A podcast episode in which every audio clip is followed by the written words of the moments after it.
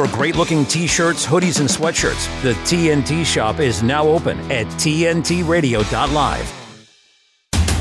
This is the Chris Smith Show on today's News Talk, TNT Radio. G'day, g'day. Welcome to the program. It is good to have your company. If you're new to this format, maybe you're new to the show, or you've stumbled in the side or front or back door, welcome. A very big welcome to you. You're about to hear and experience something that you do not hear in mainstream media. So you've come to the right place for your news and current affairs and very, very strong opinion on the biggest stories in the world. So, welcome to you. Do not go anywhere. Well, the Trump momentum is building, especially after his win earlier tonight in the New Hampshire pr- primary. Now, I'm just getting the figures through, but we're looking at a deficit between Trump and Nikki Haley of between 54 to 43 percent which most pundits are describing as a very, very comfortable win. And of course, it was New Hampshire that if Nikki Haley was to um, beat Trump, that was where the primary was supposed to be won. Now they go off to South Carolina, where, of course, uh, Nikki Haley was born. So I would have thought that if South Carolina turns to Trump territory as well, that is the end of Nikki Haley. Although in her concession speech tonight, which didn't look much like a concession speech. She uh, indicated she'd go all the way, which I guess is Super Saturday March. I don't know. Now, I've just seen Trump's victory speech too, by the way, and I've got to say he is infatuated with Nikki Haley. I don't know whether that means he's giving her more respect than she deserves. He's certainly not talking in respectful tones, calling her an imposter in the speech. Um, but he should be now turning his attention to Joe Biden, don't you think? I would have thought so. Now's the time to launch the assault and begin that assault until November. Uh, I'll break down the victory with our regular LA commentator, the Lion of Liberty himself, Brian McWilliams, who hasn't been with us uh, in 2024 until today. While Trump is flying, poor old Joe, he's kind of crashed and burned again uh, being unable to physically identify two of his colleagues. Um, but you'll hear all of that. We'll discuss the US government job advert trying to find some counter Russian spies. This is a true story, and they're very open about it. And the alarmist climate warning about drinking coffee. Yes, if you're a green, green, I don't know, evangelist or an addict and you think that everything needs to be done to get rid of carbon dioxide, well, you better stop drinking coffee. The morning coffee is a no no, according to what we've heard at the WEF. Still on the global boiling front, farmers across Europe and now in the UK for the first time are mounting the greatest revolt in living memory over the green fees and restrictions being forced upon them by climate obsessed governments. They have had a gutful. It started in Holland, as you may know. It flowed through to France and Germany this year, and they've been joined by thousands more in places like Italy and now uh, in the last 24 hours in Scotland. The mainstream media hate reporting on anything that rubbishes CO2 reductions, but when it's killing your livelihood, they should be reporting it. And I got to say, the sheer numbers uh, getting out, speaking freely, and expressing their anger, I think, is more than enough to convince the rest of the media to start reporting on this because the numbers are massive. They can no longer be ignored. Now, it's Cyber Wednesday, and that means Alex Zaharov-Reutt will join us from techadvice.live. He has got plenty to tell us today on the tech front. From the fastest selling device in the world right now, Apple will be very happy, to the new smart format, which will bring the Apple Android duopoly for the very first time in history to an end. That's right, you'll have a third choice. Um, a big segment today, so don't miss that. And by the way, if you um, you hear Alex, and he's got plenty of great information, but he'll also take your calls. So if you've got your eye on any kind of technological device and you'd like a little bit of inside information as to whether you should commit and invest, or maybe you'd like some troubleshooting advice because you are absolutely stuck, as happens to myself so often, too often. Alex will take your calls. All right. You can jump on the talkback lines. Uh, from Eastern Europe, how will Vladimir Putin react, do you think, to news that Turkey will no longer stand in the way of Sweden in their application to join NATO? Now, the last time one of their border neighbours decided to join NATO, well, they declared war. They said it was a special military operation in Ukraine. What will they do now that Sweden has begun the process? From down under today, stand by for the perfume steamroller, the PR guru herself, Prue MacSween. She'll be on the program. Uh, we'll be discussing how long Anthony Albanese, the Australian Prime Minister, can continue to tell lies for until they boot him out. And the latest is over stage three tax cuts, which were actually made law in Australia, which is ridiculous. Um, we understand that the renewable targets are now officially unable to be achieved in Australia. It was always fanciful.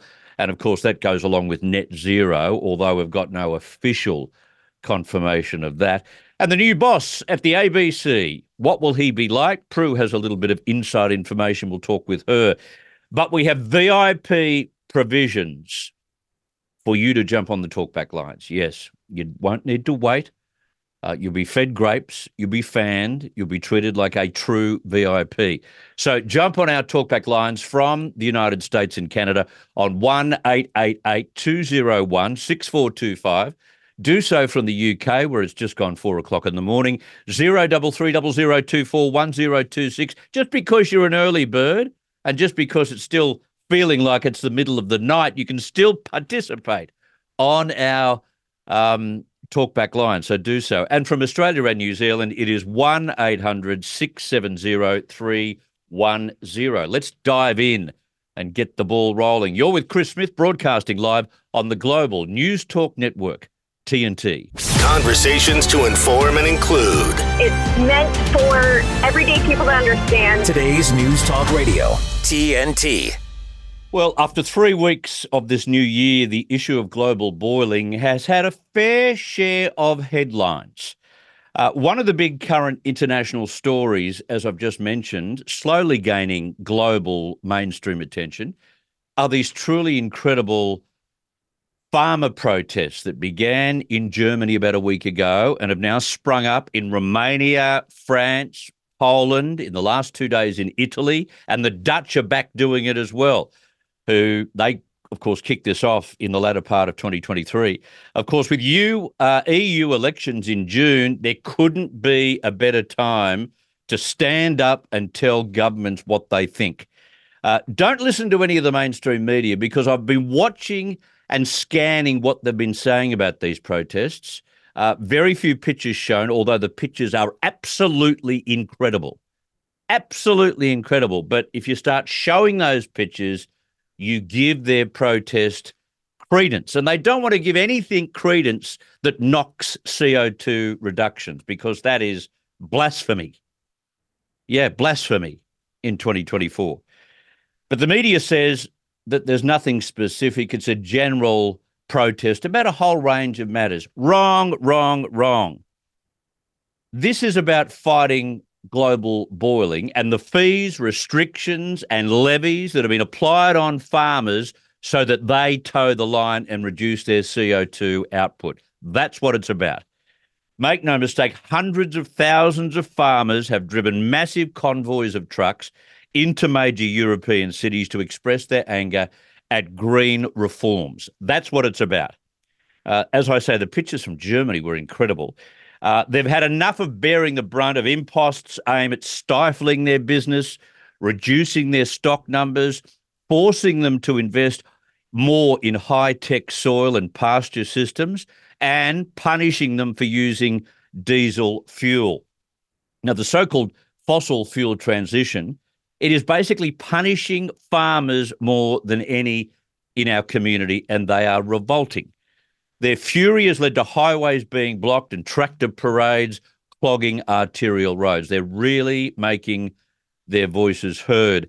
Now, since Dutch farmers took to the streets late last year, their counterparts in other European nations have joined in, and we will see more of this in the days and weeks ahead. In fact, it's now spread, as I said, to Scotland, where Scottish tractors have begun hitting the streets, and no doubt more will follow. The unions are homing in on one major issue the green transition, they say, is wreaking further havoc for farmers. And the more green taxes and fees are applied to rural operations, well, what happens after that? Your grocery bill goes through the roof if it hasn't done so already. And farmers themselves, well, they collapse. They join their, you know, cousins who've closed down their particular property up the road because they can't do it efficiently and make a profit anymore. My colleague here at TNT, the Climate Depot's Marc Morano, he put it this way this week on Fox. If you want to change your agricultural policy, you don't do it overnight and you don't do it for net zero climate policies. This is the greatest, probably the greatest economy, biggest economy in, in Europe, and they're watching themselves self. This is a, a, controlled demolition of the German agricultural sector and their economy due to net zero. Now, we have a history here. We can look at what happened in Sri Lanka total collapse of the country. The peasants overran the palace when they went to, they changed their agricultural policies in a hurry with the backing of Davos World Economic Forum. We saw what happened in the Netherlands. What happened in the Netherlands, very similar to what's happening in Germany. The farmers fought back. 10,000 plus small family farms were about to go be put out with the new net zero regulations. They formed their own political party in the Netherlands, and now they're fighting back in the parliament. So let's see what these these farmers can do in Germany. The tractors are taking over the street. Let's hope they don't pull a Justin Trudeau and declare them domestic terrorists and cut off access to their banking. But you know these these net zero ideologues will do just about anything.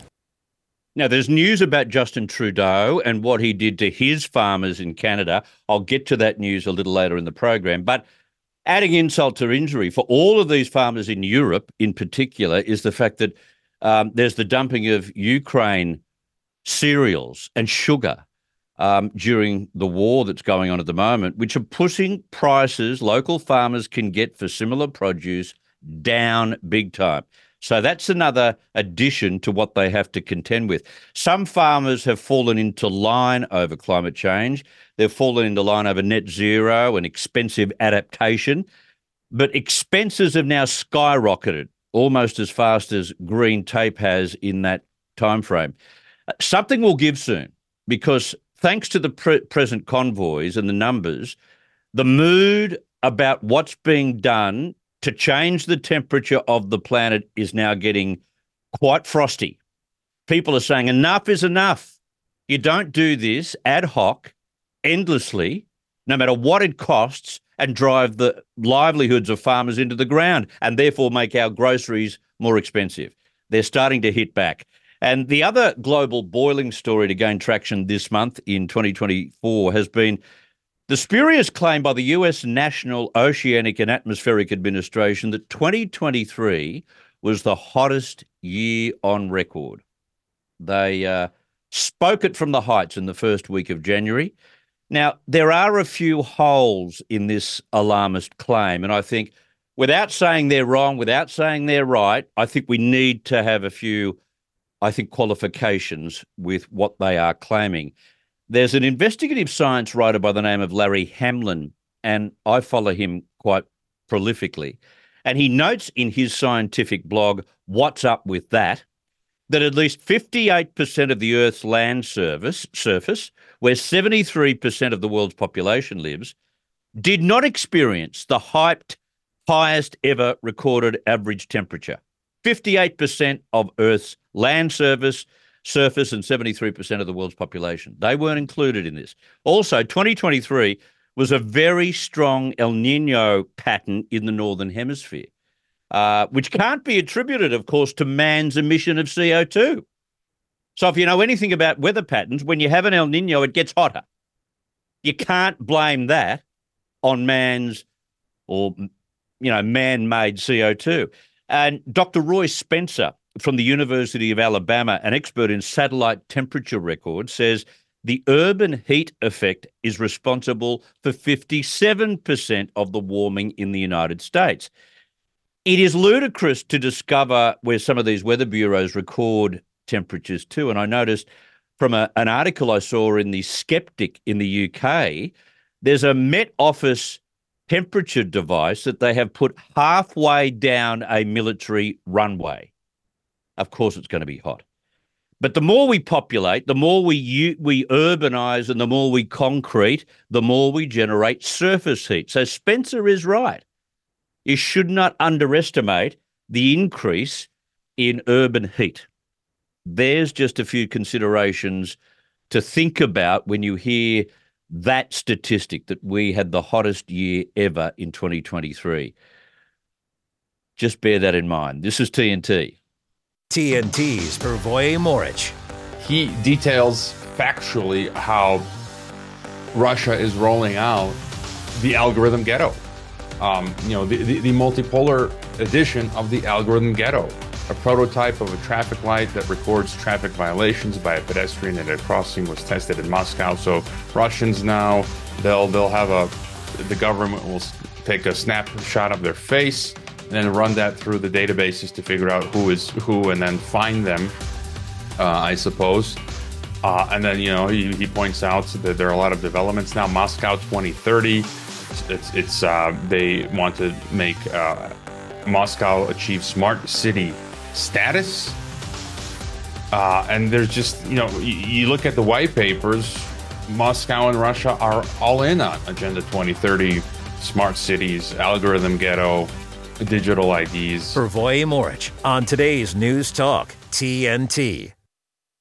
Radio works because of its ability to personalize to the listener. What's exciting these days is that people are rediscovering it. You know, people are really rediscovering just how powerful radio is, how ubiquitous it is. It's in our cars, it's in our homes. There are so many new ways to access it. It's everywhere. To find out more, go to tntradio.live. If you're still wearing a cloth or surgical mask around in public, you're guilty of spreading COVID misinformation. It really is that simple. Today's News Talk Radio, TNT. Well, the results from the New Hampshire primary are in. As I mentioned, 54 to 43 is about the closest we can get with not all votes counted. New Hampshire was widely regarded as a possible win for Nikki Haley, one of her strongest chances. But in the end, Donald Trump has won the race. President Joe Biden was a clear winner of the Democratic primary with 67% of the vote versus Dean Phillips, his closest rival, securing 20. Let's bring in our regular Wednesday guest for the first time in 2024, live from LA. Brian McWilliams is a communications director of the Libertarian Party, America's third largest political party. He's a native Philadelphian, a comedian, an expert in public relations and communications, and he can be heard on the weekly podcast, The Lions of Liberty, found at thelionsofliberty.com. Brian McWilliams, Happy New Year to you. Welcome back. Thank you. Good to be back. Happy New Year. I think it's going to be an amazing 2024, Chris. I don't know about you, but I have uh, all the optimism in the world, more than I've had in probably the last four to six years, if I'm being honest. I don't know whether it's optimism. I think I'm uh, half optimistic and half pessimistic, but I do know it will be headline news globally like we have never seen for many decades. Yeah, I think so too. And it's it's funny you, know, you mentioned uh, New Hampshire. You mentioned, of course, Trump now is coming out on top, but by less than I'd like to see, frankly.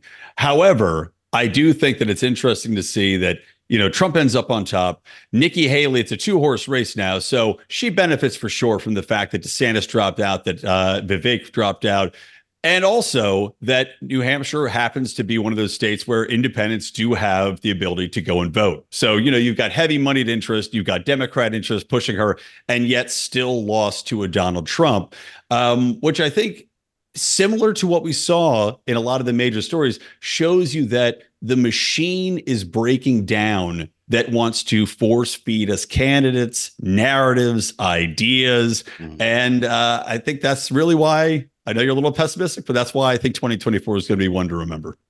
Okay. Nikki Haley goes to, with Trump, goes to South Carolina.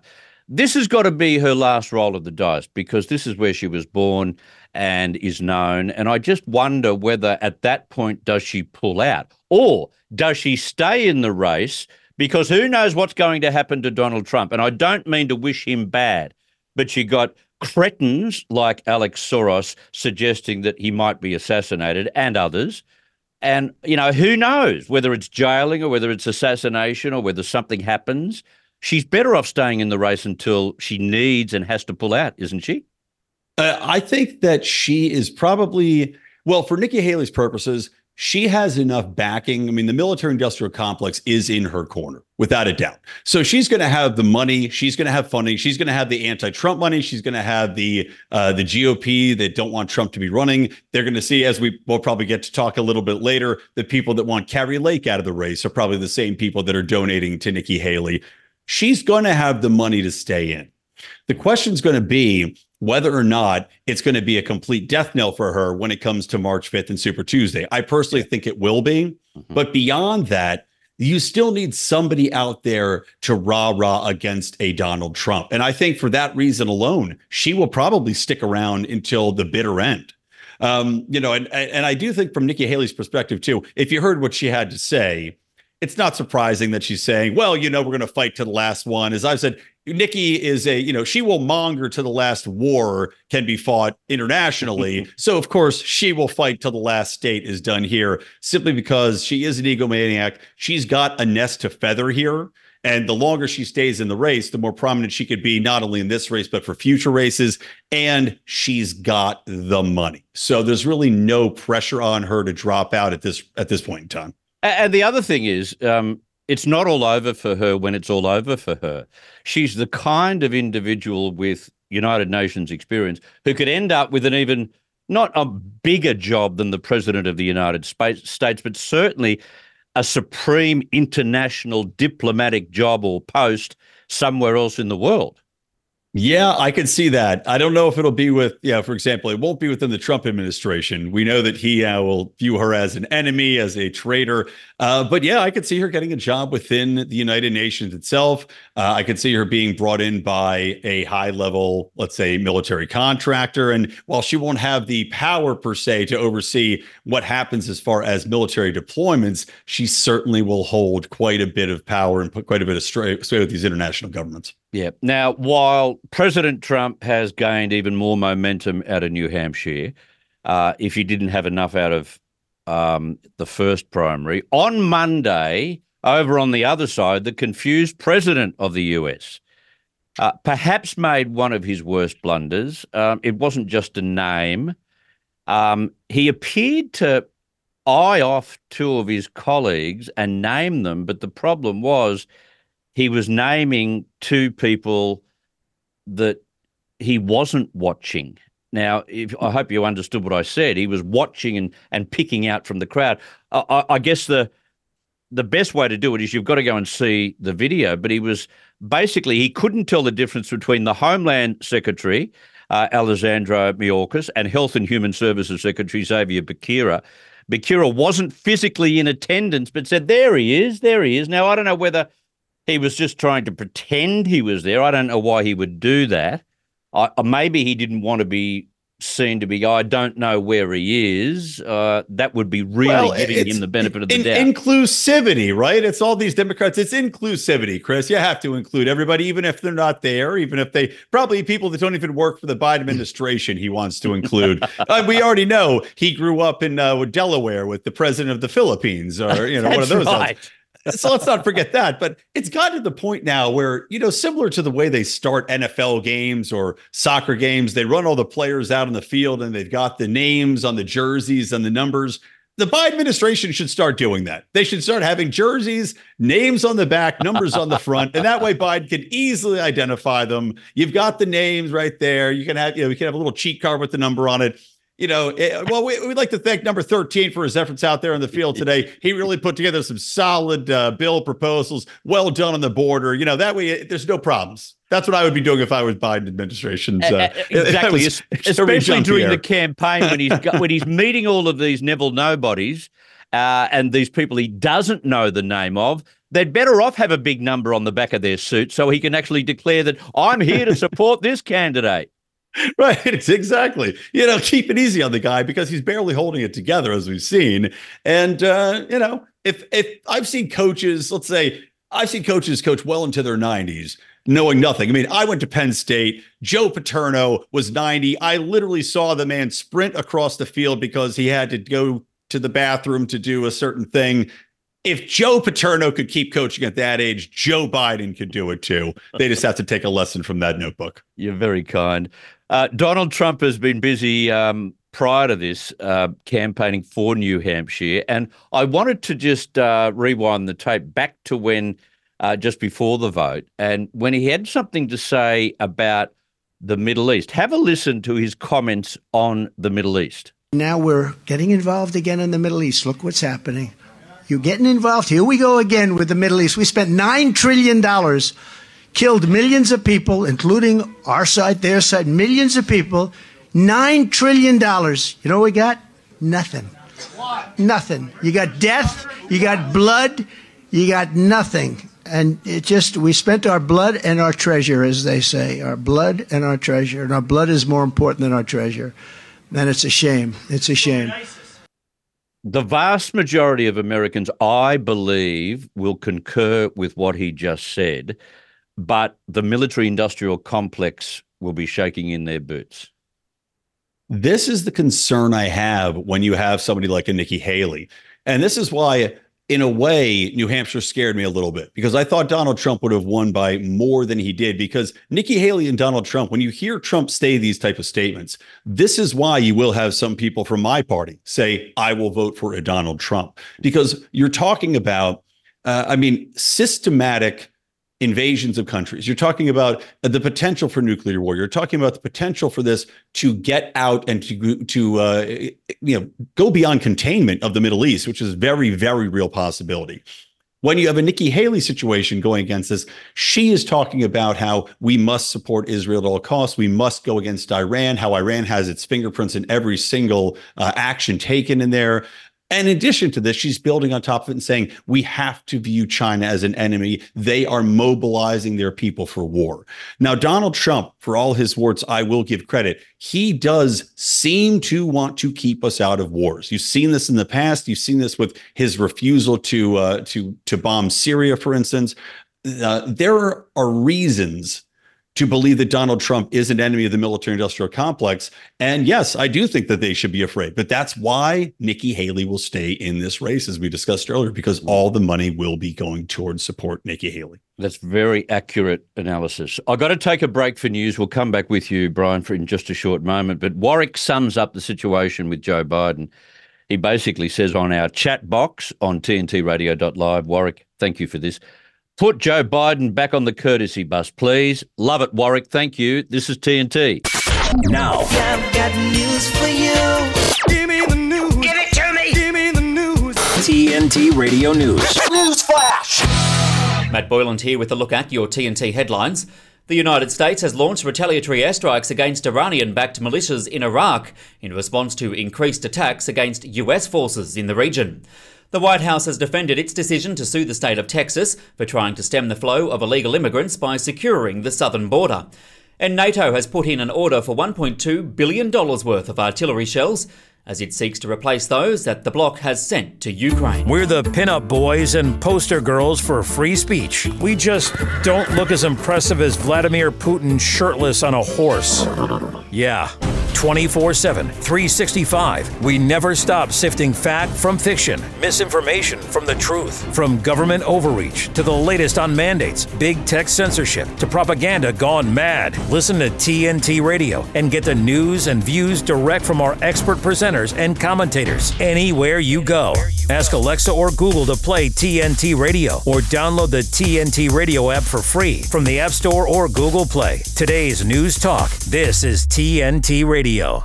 It is good to have your company. Brian McWilliams is my guest right now. Brian, I had a few things to say at the start of the program about a couple of stories that are making quite huge global news in terms of global boiling, including the fact that 2023 was apparently, allegedly, the hottest year on record, although I just wanted to put that in some kind of context, which I tried to do. But the other big story, and very, very optimistic and encouraging, is the fact that farmers are putting their arms around their fellow farmers from around the world, both in the UK and Europe at least, and standing up against all the tariffs and the fees and the you know the the, the various imposts they've had to juggle because they are copping the brunt of green reforms. Yeah. Well, I'll tell you what. If I'm some of these governments, if I'm the government in Germany, if I'm the government in some of these Nordic nations, I'm afraid because, frankly, Sri Lanka, we look what happened with there. If that was a farmers' resolution, the uh, revolution, excuse me, that Yep. led to the government of that uh, country collapsing. If you're looking at the main food sources for your country, if you're looking at the uh, the bread basket for your nation, and as you said, which is being undercut by Ukrainian imports, when you've got these farmers that are taking a stand publicly, uh, these are people that you know even i'd say even the laptop class you view farmers as one of the ancient classes one of the salt of the earth classes one of the indicators that your society will succeed and fail because people know that wh- where their food comes from is going to dictate whether or not they survive the farmers' protests are going to be potent and it will, without a doubt, be shaking these governments. And I do want to say something, too, just by the way, about this entire global warming, global cooling thing, how they're saying it's the hottest on record. I'll tell you right now in the United States, it is frigid. It's uh, one of the coldest weather, you know, we I'm sorry, winters we've had here in California. Yeah. I, I had mentioned to you before the show started, my parents were just here. They flew back to Florida. And guess what they need to avoid right now in Florida, Chris? Because it's so cold. They have to avoid falling lizards. Right. Frozen iguanas. I swear, frozen iguanas. They've got the weather reports. You can see in Florida. It says it's either got the iguana standing up or on its back. And right now it's been so cold that people have got to keep their heads on a swivel and their umbrellas open because you've got frozen iguanas falling from the How skies. So, so there's your, there's your indicator. You know, maybe the uh, maybe the the uh, United States Astronomical Society or the uh, the atmospheric societies should take an iguana break before they make these assessments. Yeah, an iguana measurement. That's right. That tells me that it's not one tra- uh, one uh, one way traffic when it comes to climate. Okay, I want to get back to politics now. An audio recording uh, which has now gone public, and it's a little bit dodgy to hear, so we won't play it. But it reveals the extraordinary moment when what appears to be Arizona's top Republican official, Jeff DeWitt, tried to bribe pro Trump candidate Kari Lake not to run in the state's Senate race. Quote, there are very powerful people who want to keep you out, he told her in a conversation recorded at the start of March last year, and went on to suggest that Kari Lake could take highly paid corporate positions instead of running for Congress. While Kari made clear at the time she could not be bought, what does the recording now being public tell us, Brian? Well, I think it tells you everything that you already knew. Um, this is one more example, I think, of not only the political system being exposed, the political system that has been in opposition of Trump, the political system that is in opposition of any independent thinking candidate, any candidate that does not go along, play ball, want to essentially live within the cogs of the machine. It is exposing that fact and it's letting everybody know that exactly what you suspected is true. Now, the beauty of this too, again tying into my my overarching theme here of 2024 is that this information may or may not have gotten out before because he was also offering her talking head gigs, not only board gigs but mainstream media gigs Yeah. is what it sounded like to me. Now, in the past, you may have had this this content. Maybe MSNBC would have run it. I doubt if Fox would have. But we are now in an era where this is going to spread like wildfire. This is now has the potential, no matter how powerful DeWitt is, this has the potential to almost instantaneously take him out at the knees and also tell anybody else that's trying to work within these corrupt circles this could be your future. You better Yeah. watch what you do. You better watch what you say because we have the technology and we have the uh, information spreading capabilities within our technological atmosphere here to bring you down. So, I mean, this is it's fantastic to see, and it should surprise nobody. Yeah. Always presume that everything you say is recorded and that is the safest place to be. Um, here's a comment from one of our viewers, River, who I think is based in uh, northern UK. I think he's from Scotland. But anyway, River says, I think we're all hiding away from the wind. I didn't even know our farmers were gathering. I had to hear it from Australia, in other words, from myself. it gives you an indication, Brian. You know, mainstream media don't want to jump on the farmers' bandwagon. They don't want to go against them because, as you rightly point out, uh, they're salt of the earth. You don't get stuck into farmers because they feed us all. And, uh, you know, by sheer personality, they're wonderfully laid back, uh, constructive people. But isn't it funny the mainstream media won't report on what are wonderful pictures for a start and an incredible protest against this infatuation with stopping CO2 emissions? Yeah, well, half of what we saw leading into I mean, the entire Russia collusion narrative, the entire election narrative, the entire COVID narrative it wasn't just what they reported on. As you mentioned, it's what they decided not to report on. Yeah. That is so much more powerful in many ways because if they report on it, look, even if they do a negative story, if they try to attack, like for example, I was just talking on my show about how Klaus Schwab attacked libertarians. That's that's an indicator that they are afraid. That's an indicator that now they have to talk about it.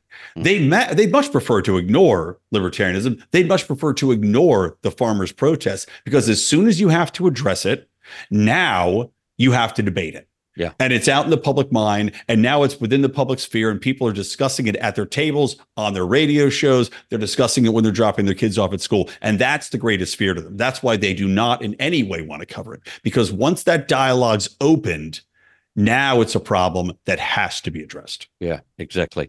All right. The US Central Intelligence Agency has released a Russian language video to try to persuade Russian intelligence employees, spies, to switch sides and work as double agents for Washington. How's that? It's fairly um, it, it's it's stark, it's unrepentant, and it's right out there, isn't it? I mean, I, I give them credit in a way. You know, the funniest thing, Chris, when you guys shared the story with me, because I was reading this this through, the thing that really cracked me up was the CIA saying, "Well, if it didn't work, we wouldn't have made the third one. This is the third one we're doing." I mean, I, I I give them credit. It, it I guess it's working. I guess they're out there getting getting Russian spies in there. I don't know what the information's going to be. I don't know if it's going to be any good from these these broad based uh, you know TV ads or radio ads they're going to be running. How many how many high level Russian spies are just sitting around that are actually going to be taking this content in is really the question. I guess they're running it on uh, on Twitter. Pardon me. I, I just don't think there's many spies on Twitter. They're going to be of high value to the CIA. But what do I know? They haven't recruited me, so clearly I'm low value. I was thinking to myself, how would I go being a spy? I think this is an interesting profession. Uh, uh, increasing crime in America is forcing businesses to close in many, uh, many areas. This gets to your neck of the woods. Oakland, California is a case in point with uh, In and Out Burgers announcement this week to close its Oakland restaurant in a few weeks. Why is this the case? Why is this case significant, do you think? Uh, I'm telling you, this. Now you've seen Nordstrom close their flagship store in uh, San Francisco. You've seen Whole Foods flee. You've seen Walgreens and CVS's flee major cities. Yeah. Nothing is going to have the magnitude of impact as the closing of In and Out Burger. Now, Chris, I don't know if you've ever been to California. I don't know Yes, if any of times. listeners out there. Okay. So have you been to an In and Out Burger? No. Okay. It is In and Out Burger should be on the California flag. I'm telling you. People take pride in it to such an extent. It's a tourist attraction. People here live and die by it. They take more pride in In and Out Burger than they do in their flag, in their Right. national park system. I'm telling you. The fact that this In and Out Burger is going to close in a major airport in a major city is going to rattle Democrats. If there's one thing that can get Gavin Newsom out of California and change the entire paradigm of our political system, it is the closing of an In and Out burger. That's how important these are culturally to our system here in California. People line up for 50, 60 cars deep daily to eat this burger. Wow, gee, if something so iconic, something so culturally important, as you say, without mocking it, um, really is an economic indicator and an economic indicator that the governor has got it wrong. Exactly right. And people are going to say, if you take away that, if this situation's gotten so dire because the people at the In and Out Burger, they're saying their cars were getting robbed, people were getting robbed waiting in line to get their burgers. You're seeing uh, people get their, uh, you know, their their goods stolen as they're waiting to go into the In and Out Burger. If we've achieved this level of homelessness, of lawlessness, of criminalization that has essentially been legalized because it's under a certain amount considered petty crime, people are going to wake up because you say, you can't mess with that. If it's gotten so bad where the thing I care about, my favorite thing to eat, is being closed down because your incompetence, your ignorance, and your ignoring of the dangers of a situation that you created through these terrible policies, things have got to change. Yeah. And that's okay. what's going to happen. It should terrify California politicians more than anything else that has literally happened in this state in a very long time. Which automatically takes me to a statement made in Davos. UK Chancellor of the Exchequer, Jeremy Hunt, made this remark last week speaking at the WEF's annual Davos summit. As a politician, I look at the big problems that we face. For example, when we have the next pandemic, we don't want to have to wait a year before we get the vaccine. And if AI can shrink the time it takes to get that vaccine to, to a month, then that is a massive step forward for humanity. Let's make vaccines over 30 days, Brian. What could go wrong? You know, I mean, it's one of those things where what couldn't go wrong really seems to be the question here. I mean, if you're talking about mass production of AI based, now let's not forget, we got into COVID, we got into the entire lockdown situation because of essentially AI. We got into because of computerized models utilizing what was at the time the most advanced AI as far as projecting the way this disease would spread. True. So we were locked in our homes for years. And now they're telling us that we should trust the same AI, the same projections in order to create vaccines to put into our bodies based on no real world testing. And yet we should stockpile these things in advance as well. Let's not forget, stockpile in advance so that they can roll out with utmost urgency. That sounds like an invitation for what could literally be a pandemic created by the AI vaccine. I mean, a a uh, world-ending doomsday scenario is what that sounds like to me. Yeah, it does. A- absolutely. And I hope the fact that the booster shots are now being taken, and I think it's a little less than 10% at the moment, which is a long way from 90 odd percent. Um, can I just suggest that maybe the public has woken up and definitely won't cop being told they've got to take a vaccine or they lose their job, especially a vaccine that's manufactured by AI in less than 30 days? Absolutely. I think we're at that point. I mean, I think it's even less of an uptake from what I've seen the most recent booster numbers. And what really excites me as well is that among children, because they're still saying boost your children, you know, get your children vaccinated. It's something, I, I mean, like 1%. So Yeah. people are turning the corner on that and realizing that they've been sold a false bill of goods that's probably more dangerous for them than it is just go through and fight the fight, let their bodies go ahead and overcome what this is naturally and develop a, a natural immunity that's probably going to be stronger anyway. Yeah, spot on. I've left the best to last to you, um, which is very important. So, for those of you who are doing something whilst you're listening, stop what you're doing, put it down. This is very important. and it's amazing how much utter nonsense comes before, you know, a forum like the WEF. And the technocrats actually drive these ridiculous warnings. But here's a technocrat. This is what Swiss banker and World Economic Forum agenda contributor Hubert Keller had to say. Basically, the coffee that we all drink um, emits between 15 and 20 ton of CO2 per ton of coffee. So we should all know that this is every time we drink coffee, we are basically putting CO2 into the atmosphere. Um, the other, and one of the reasons is because most of the coffee plantation, or most of the coffee is produced through monoculture, and, um, and, and monoculture is also affected by climate change. Um, the quality of these nature assets is uh, deteriorating quite rapidly. This is where carbon dioxide hating evangelism becomes moronic, Brian. well, it's like I was talking about with In and Out Burger. When you attack people's coffee, you're attacking something that people worldwide look forward to on a daily basis. and Chris, I don't know about you. When I drink coffee, it makes me have to do something. You know, this guy apparently doesn't need the coffee for it to come out of his mouth. The same thing that the same thing that coffee makes come out of me. This guy, he he can do it just breathing in air and spews it everywhere, man. Uh, it's unbelievable. I mean, what what can't these people? It's like they literally are seeking out things. They say, what can we attack that people really enjoy, and try to take that away from the very basers. But again, good. Good. I like that they're talking about it. The dumber the things they say, the more exposed they are. And I'm telling you, I made this claim. I think the WF is going to stop airing these videos because they're so stupid. They're going so beyond the pale that now it's just open for ripe mockery, for derision, and for people to shake their heads and go, these people are psychopaths. Psychopaths indeed. That guy is a moron. I'll leave you with it. Thank you very much for your time. It's great to catch up once again. We'll do it again next week, mate.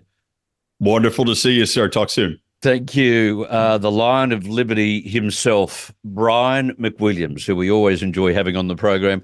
And uh, he will join us again next Wednesday. Well, next time on the program when we can get him on. Maybe maybe an added extra earlier in the week, depending on what happens.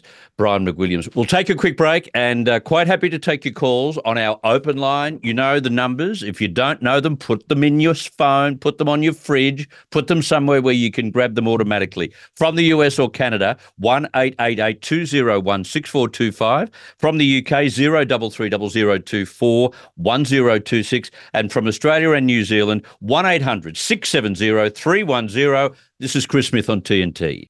While serving in Vietnam, a grenade took my ability to see. Today, I'm a sculptor, creating new visions. Now, my fingers are my eyes. As a veteran, I know the challenges of life can be great. In my art, turning a lump of clay into something beautiful, that means a lot to me. Life is like that. We each must use what we can to make things better. DAV helps veterans like Michael get the benefits they've earned. They help more than a million veterans every year in life changing ways.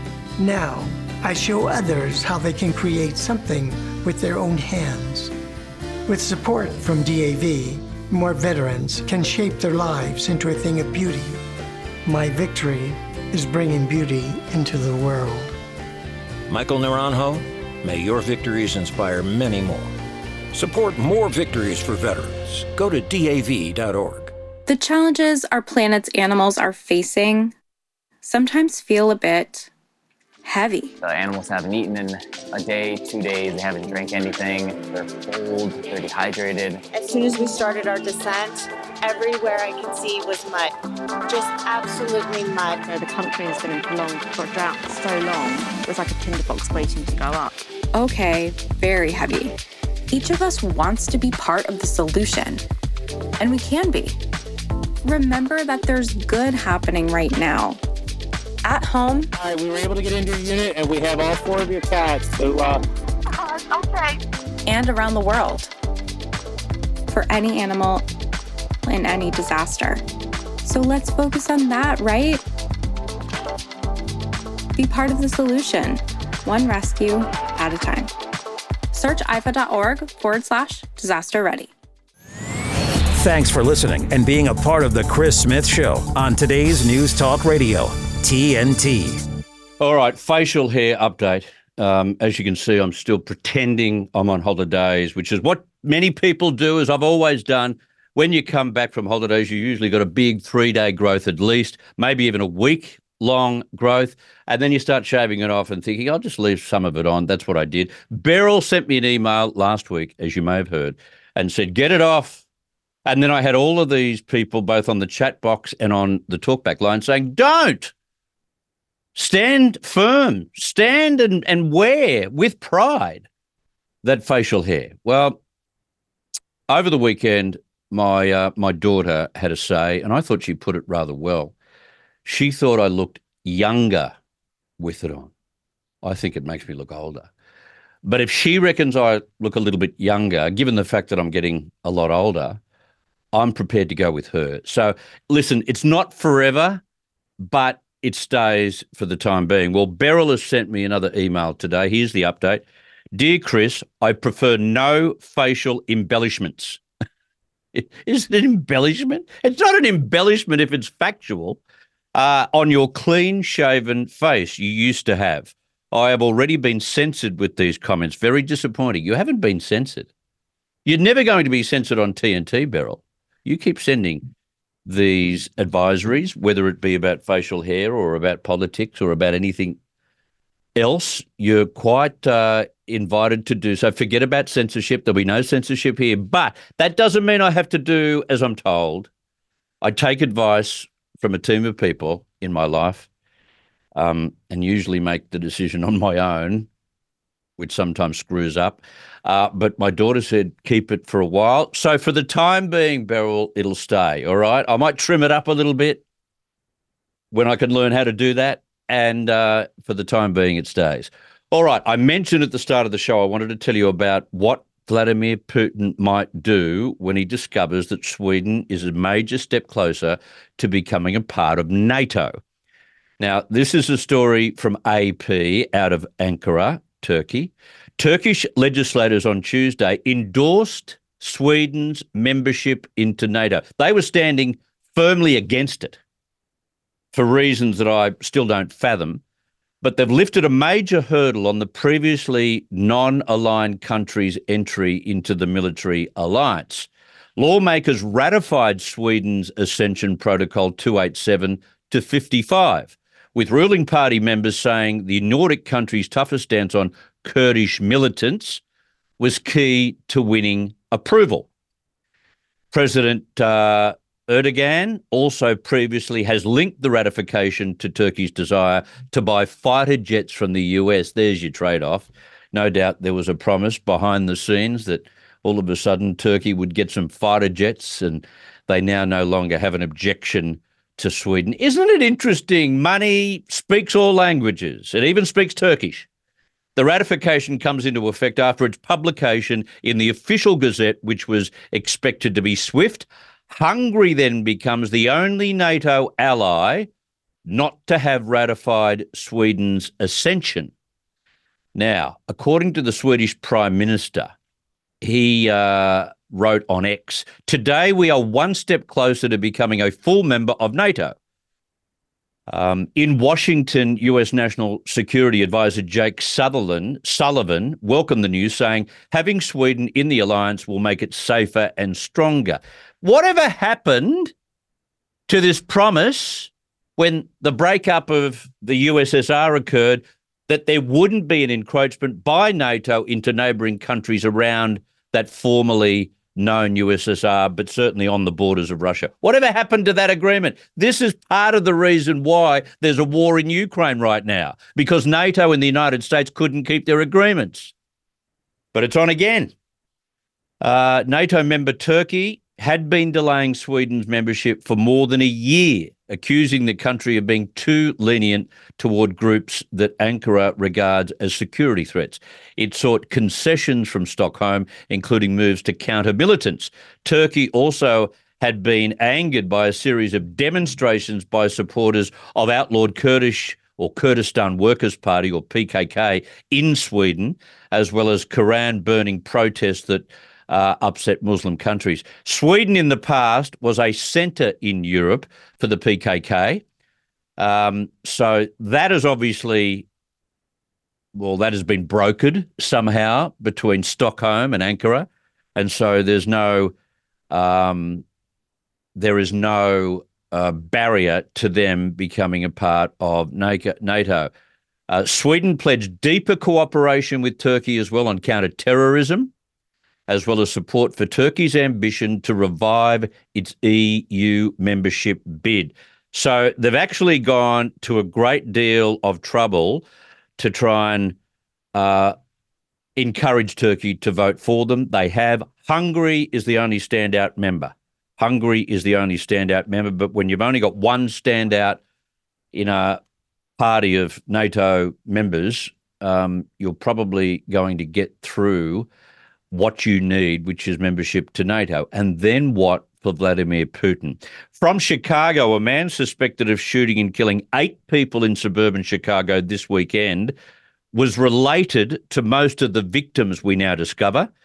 This is what authorities said on Tuesday, a day after the 23 year old fatally shot himself during a confrontation with law enforcement in Texas. The Illinois authorities provided a clearer timeline of the shootings on Tuesday, saying they believe all eight people killed and a ninth person wounded was shot on Sunday, and Romeo Nance fled the area by that evening. But they told reporters there is no evidence of a motive yet for the killings. We can't get inside his head, is what police have said. We just don't have a clue as to why he did it. But they believe Nance first shot seven people at two relatives' homes in the city of Joliet on Sunday and then fired randomly at two men, one outside an apartment building and another on a residential street. Members of his own family. Boy, oh boy.